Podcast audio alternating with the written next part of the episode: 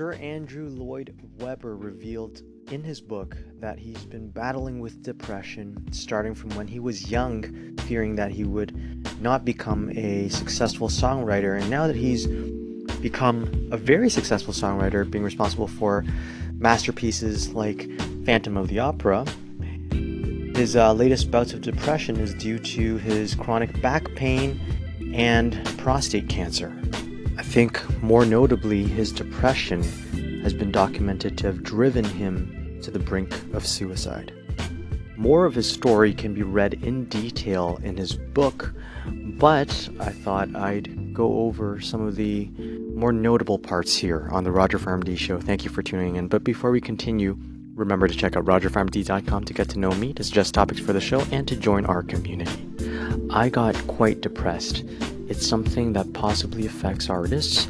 It was one of those moments where I thought everything had gone on top of me. These things are illogical, he recalls.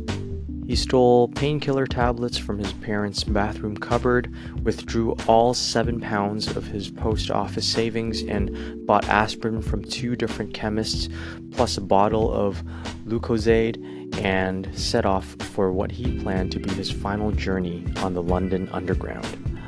I felt very alone at the time. It was pretty much at the end of the line, quite literally, because I went to the end of the central line and then took a bus to Lavenham.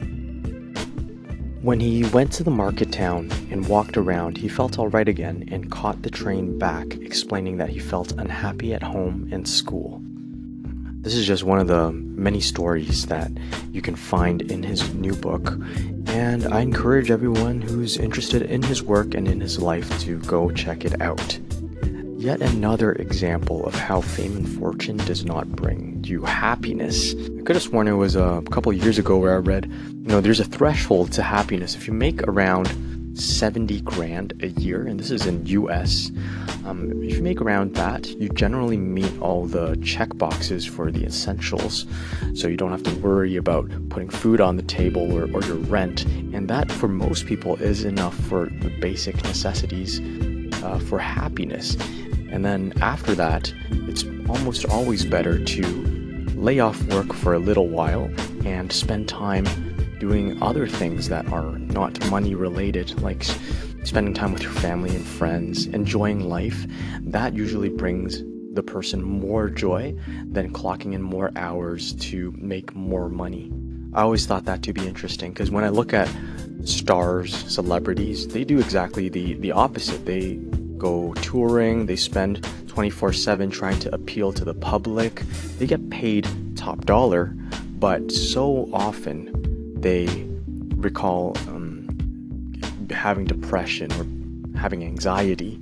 I think it's become pretty obvious that after a certain income, money isn't everything. And if you are able to meet all the basics, then money doesn't buy you happiness. And I suppose this does illustrate uh, some importance in passive income, where you can maximize your time not working and still grow your bank account.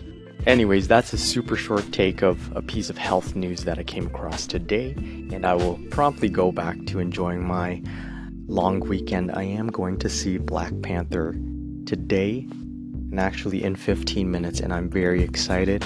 I'll make sure to let you guys know how the movie was, and of course, I hope you guys are enjoying your long weekend as well. Enjoy your family day, and thank you for tuning in for this episode of the RogerPharmD show, and remember to call in and chat. I'm always happy to listen. Thank you.